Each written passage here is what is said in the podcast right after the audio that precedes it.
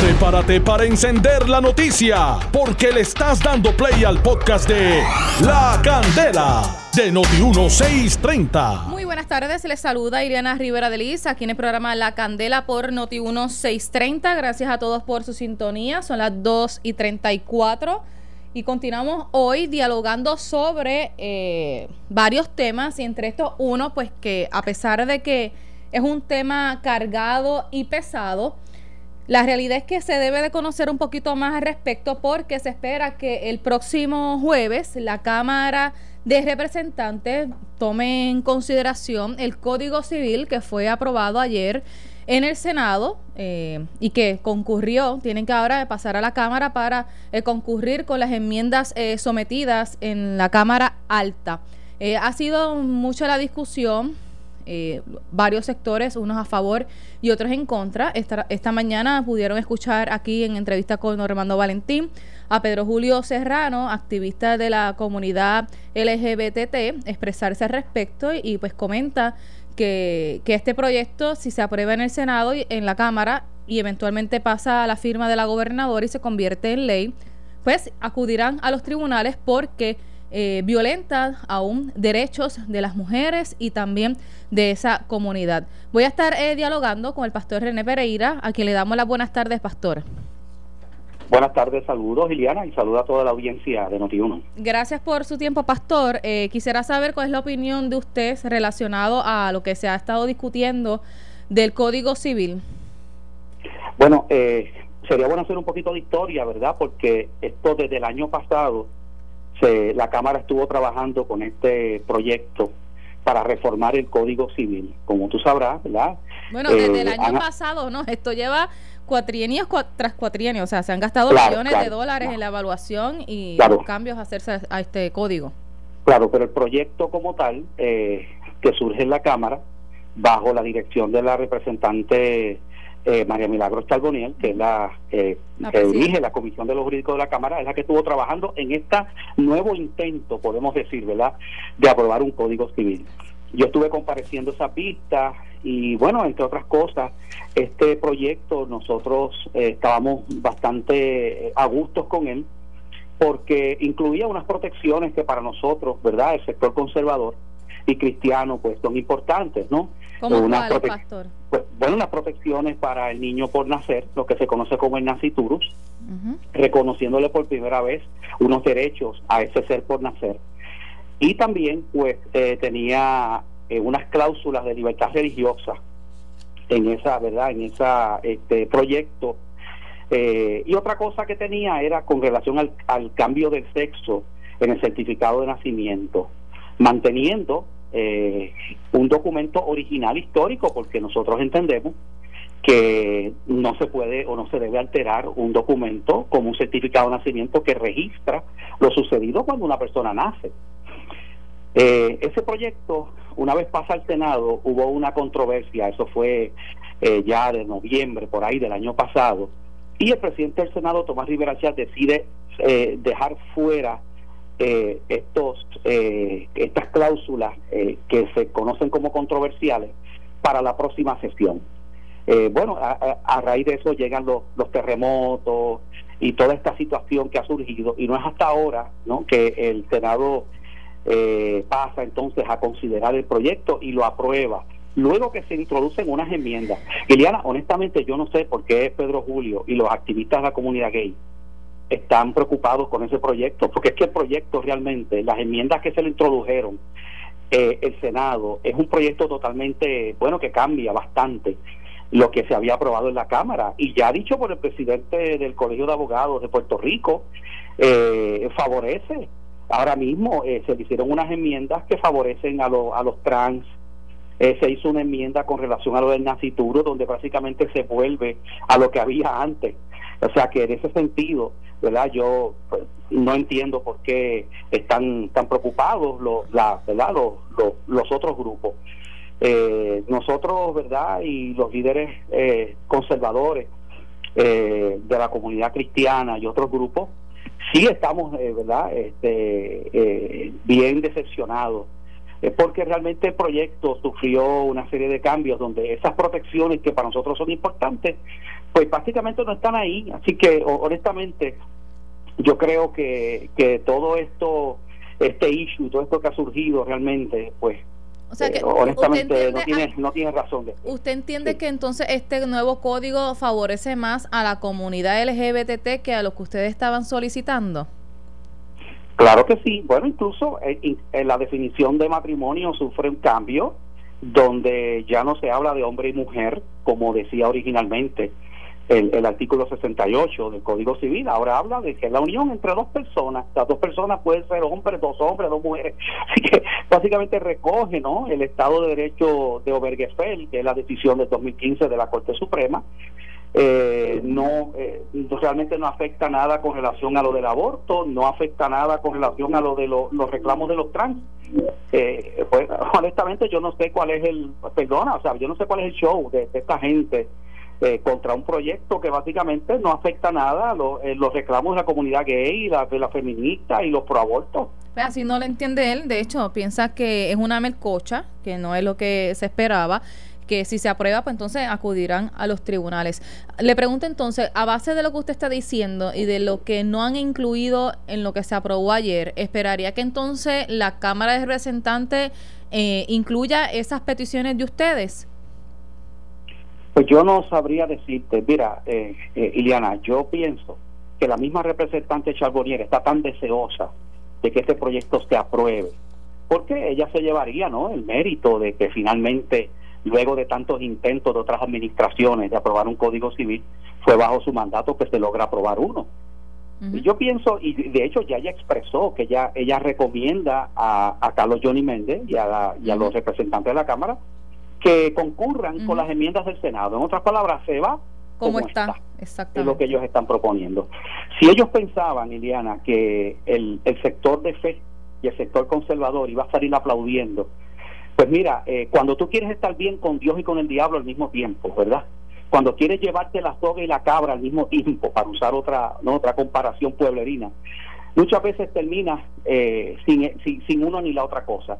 Ellos, ellos no van a tener el apoyo de los grupos eh, feministas, de los grupos pro aborto y de los gays, y tampoco van a tener el aplauso y el apoyo de la comunidad cristiana, porque aquí lamentablemente nada se ha resuelto. Bueno, este, lo que restaría es saber si eventualmente se abrirían de nuevo las enmiendas a pesar de que se apruebe y se convierta en ley y, incluyan esas, esas peticiones de ustedes.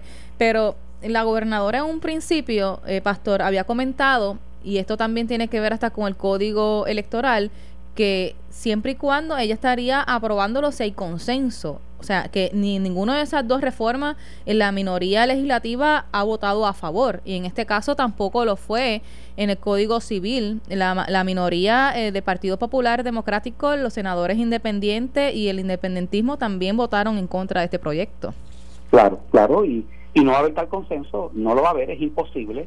Eh, no va a haber un consenso tampoco entre los grupos de interés, en este caso, ¿verdad? Los, grupos eh, de las minorías, activistas, LGBTQ y, feministas y pro aborto, y tampoco del sector creyente. Así que en ese sentido, lo menos que va a haber es consenso. Yo creo que todo el mundo ve un proyecto deficiente, un proyecto bipolar, si podemos llamarle de esa manera. Eh, así que eh, eh, es lo que yo percibo. La gobernadora, ciertamente, como bien has indicado, dijo que incluso si ella entiende que el proyecto le vulnera eh, los derechos adquiridos a ciertos grupos, que ya lo estaría vetando, así que ya le están solicitando varios grupos que lo veten, ¿verdad? A mí, honestamente, como, esté, como está el proyecto del Código Civil, a mí me, me es inmaterial si lo vetan o no la gobernadora, porque honestamente yo creo que el proyecto no adelanta mucho en ese sentido. Bueno, pues si no adelanta, eh, usted debería recomendar que no lo firme, ¿o sí? Ya te digo, o sea, eh, hasta cierto punto me es inmaterial. Eh, si no lo firma la gobernadora, pues perfecto. Y yo, lo digo porque esto no es cualquier proyecto, o sea, estamos hablando de un código civil que prácticamente contiene muchísimas páginas, muchísimas este, leyes de comportamiento social, o sea, es un libro que te va, a, te va a determinar cómo es ese comportamiento hasta en asuntos legales de, de herencia, de todo. O sea, tiene un montón de disposiciones. efectivamente, después de la Constitución, el documento legal más importante en nuestro sistema jurídico es el Código Civil, que rige desde que el ser humano nace hasta que muere. La herencia, las sucesiones, los contratos, tiene muchos, muchos volúmenes, es, enorme, eh, pero obviamente donde siempre ha habido más controversia es lo que se conoce como el libro de familia, ¿no? Eh, ahí, eh, por, por, los issues que trata y lo que tiene que ver con, con la vida humana. Cuando un ser humano es considerado una persona y le asisten las protecciones civiles. Eso es un asunto sumamente importante, ¿verdad? Eh, y que para los grupos que favorecen al aborto, como para aquellos grupos que, que ahí estamos nosotros, ahí estoy yo, ¿verdad? Que entendemos que la vida humana ese, ¿verdad? debe ser reconocida desde, desde la concepción, pues ahí es que ocurre ese choque, ¿no? Y siempre va a ocurrir, Liliana, porque es que son dos puntos totalmente diferentes, son dos visiones radicalmente opuestas. Okay. Bueno, pues pastor, ya estaremos al pendiente de lo que está aconteciendo. ¿Ustedes creen que les tomaron el pelo a ustedes con el Código Civil? Con lo que finalmente se aprobó. Yo lo que creo es que la, la, legislatura trató de complacer a todo el mundo, ¿no? Y de, y, de, y de querer estar bien con todo el mundo. Y pues lamentablemente eso no se puede. Ahora, hay que esperar a, la, a, a tener, ¿verdad? Porque lo que ha trascendido es lo que ha surgido eh, en las votaciones, las enmiendas, eso es la información que tenemos. Es importante tener entonces la, eh, ya la versión final para uno verlo con calma eh, y ver exactamente, ¿verdad?, dónde, dónde están los puntos que, que, nos preocupan, ¿no? Eh, los lo que estamos de acuerdo y los que no estamos de acuerdo. Usted dice que la legislatura intentó quedar bien con ambos sectores, sin embargo, el sector de la comunidad LGBT tampoco está de acuerdo y ustedes tampoco, y entonces... Así es, lamentablemente, porque es que, es que eh, cuando, cuando quieres hacer algo, eh, Iliana, para, para complacer a todo el mundo, lamentablemente terminas no complaciendo a nadie. Y, en ese sentido, pues eh, yo creo que, que hay que hay, que definirse, ¿no? Hay que definirse. La Cámara, pues presentó un proyecto que se inclinaba hacia la posición conservadora, lamentablemente. Y cuando llegó al Senado, vaya es que sufre los cambios. Y tú recordarás que uno de, uno de los que se levantó fue Ricky Martin, que yo recuerdo que el mismo presidente del Senado, Tomás Rivera Chat, le ofreció eh, eh, enviarle el borrador para que Ricky Martí le dijera a Tomás Rivera Chat qué es lo que era le gustaba y con qué estaba de acuerdo y con qué no. O sea, básicamente eh, tuvimos un tuvimos de legislador incluso hasta, hasta Ricky Martin. O sea, esa es la situación que estamos enfrentando aquí. Hemos visto a la gobernadora en varias actividades que involucra al sector religioso. Si la gobernadora convierte en ley este código civil, ¿usted entiende que podría perder votos en las primarias si salen a votar, ¿verdad? Eh, dentro del partido no progresista y eventualmente salir airosa e ir a la elección general, ¿perdería votos del sector religioso a raíz de esta determinación y la, y la firma de este proyecto? Si la gobernadora eh, se inclina hacia esa dirección, eh, yo creo que va a perder definitivamente un apoyo significativo de ese sector eh, votante conservador, votante cristiano, ¿verdad? Que, ha sido bien bien importante ¿no? en, todas estas elecciones. No me cabe la menor duda. ¿Usted lo pensaría votaría votar por ella, si de, de darse así esa firma? Bueno, Eliana, si me, si me preguntas a mí, yo yo tengo una visión, primero, yo no yo no voto por partidos políticos, mi voto ha sido desde hace eh, décadas por candidaturas. Yo voto por, eh, no, no voto bajo líneas partidistas, sino por aquellos candidatos que yo entiendo que representan mis principios y valores. Y obviamente, si la gobernadora asume una posición contraria a esos valores, puede estar segura que yo no voy a estar apoyando. Bueno, gracias, Pastor. ¿Cómo no? Por su tiempo. Igual para usted. Bueno, escucharon al pastor René Pereira eh, explicar y hablar un poco relacionado a las enmiendas al nuevo Código Civil y la postura de ellos y la opinión de él es que no, no, no es el Código Civil que se ha estado discutiendo y que entonces estaría prácticamente beneficiando un poco más a la comunidad LGBT y por lo que entiende no sabe por qué Pedro Julio Serrano, pues está entonces en contra ahora del código. La cuestión es que, según él, la legislatura intentó nivelar las opiniones para que las críticas sean entonces prácticamente las mismas y ahora nadie quiere el código. Ni la comunidad LGBT ni tampoco el sector religioso está de acuerdo. Son las 2 y 49. Voy a contestar un par de llamadas. 758-7230. 758-7230 para que usted opine sobre estos cambios ahora al nuevo Código Civil que ayer se aprobó en la Cámara Alta y que entonces ahora pasa para que eh, la Cámara de Representantes concurra con el Senado. Hola, buenas tardes. Buenas tardes, distinguida. Adelante, saludos. González de Santurce, de verdad que tú sabes los millones que se han gastado en el Código Penal ese y nadie lo quiere. ahora no lo quieren. Todos los millones de pesos que se han gastado, eso es para que tú veas, loco, como este país. Pero mira, este, pero yo le voy a decir, y también se gastan 7 mil pesos en una cabeza ahí, en, en, en, allá en la fortaleza, pero no se gastan unos chavos allá en el cuartel del Duque, que se le está cayendo a la policía en canto, y la policía desde enero también están mirando, no, están cogiendo su retractivos porque se los están mirando para no pagárselo. Eso no importa. Aquí los policías, aquí no, no le importa a estos políticos. Lo que le importa es el código penal porque esta gente no tiene temor de nada, ni temor de Dios, ni temor de nada, temor de que los cojan robando. Por, pero, la policía que aquí se la han tirado para el lado, que vayan al cuartel de allá del Duque de Ponce, que se está cayendo en canto cuando se muere un guardia de eso allí, entonces van y arreglan el cuartel. Muchas gracias. Gracias por llamar. Hola. Hola, la candela. Hola, buenas tardes. Buenas tardes. Saludos. Saludos, bendiciones. Igual. Eh, mira, te habla Lidia Hernández de Cabo Rojo. Eh, llamo para pedirle a la gobernadora y a los que hacen y no hacen leyes, a los que la firman, mira, dejen los gays en paz. Ellos son felices como son, déjenlos en paz, que vivan tranquilos, porque tantas cosas indecentes que hacen que hacen ellos en contra del pueblo, que dejen esa gente vivir en paz y tranquilidad ellos tienen su modo de vivir, que se lo respeten. Como los gays respetan los demás, pues que les respeten la, la decisión de los gays. Ellos no le piden nada prestado a ningún legislador para hacer lo que hacen. Que los dejen en paz y que los dejen ser felices. Eso es todo. Gracias por darme la oportunidad de participar y bendiciones. Igual para usted, qué bueno que llama. Hola, buenas tardes. Hola. Sí, buenas tardes, Alberto Irizarri de Barcelona. Adelante, Irizarri. Gracias.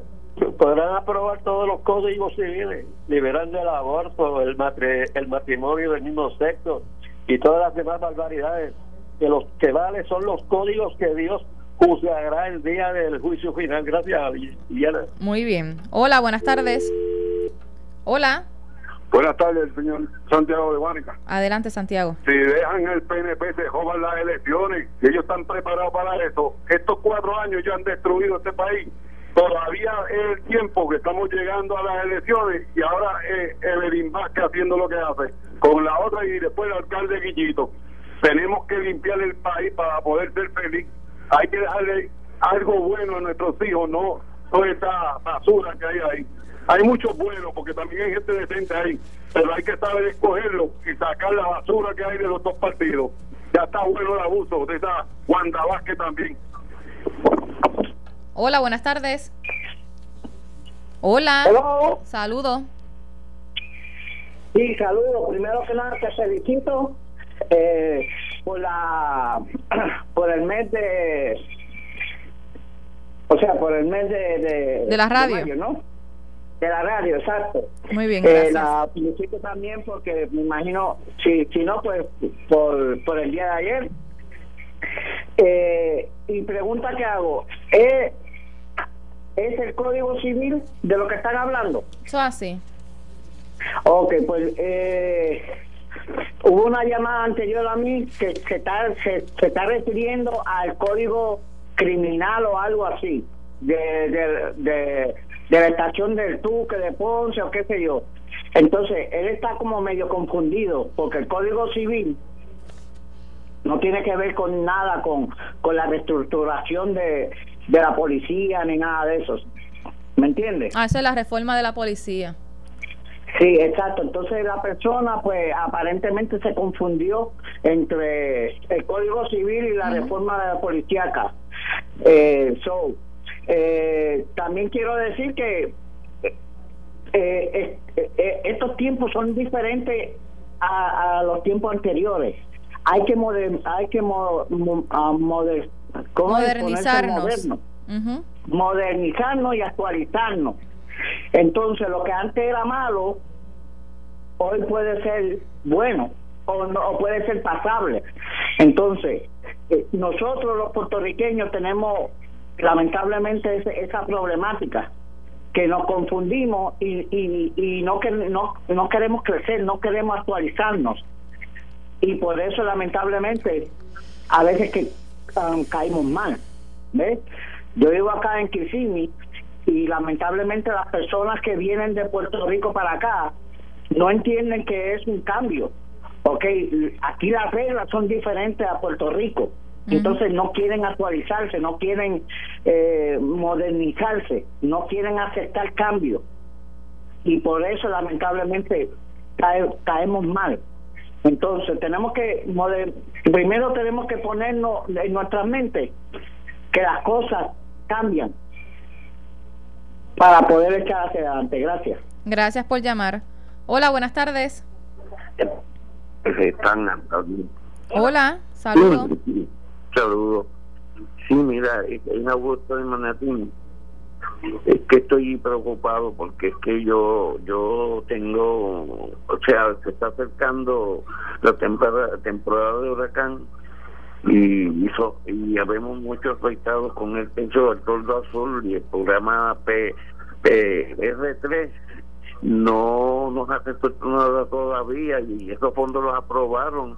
Y no, nada, no se ha hecho nada y ya ya está hasta está deteriorándose los plásticos estos que se pusieron y colándose el techo y no se ha hecho nada a ver cómo se pueden nos pueden ayudar. Ok vamos, vamos a estar pendientes. De qué área es usted de Arecibo sí Manatí. Manatí. Ok pues vamos a estar pendiente. Gracias por el, programa es R3 R3. Ok, perfecto. Vamos a estar al pendiente. Esto fue el podcast de La Candela de Noti1630. Dale play a tu podcast favorito a través de Apple Podcasts, Spotify, Google Podcasts, Stitcher y notiuno.com.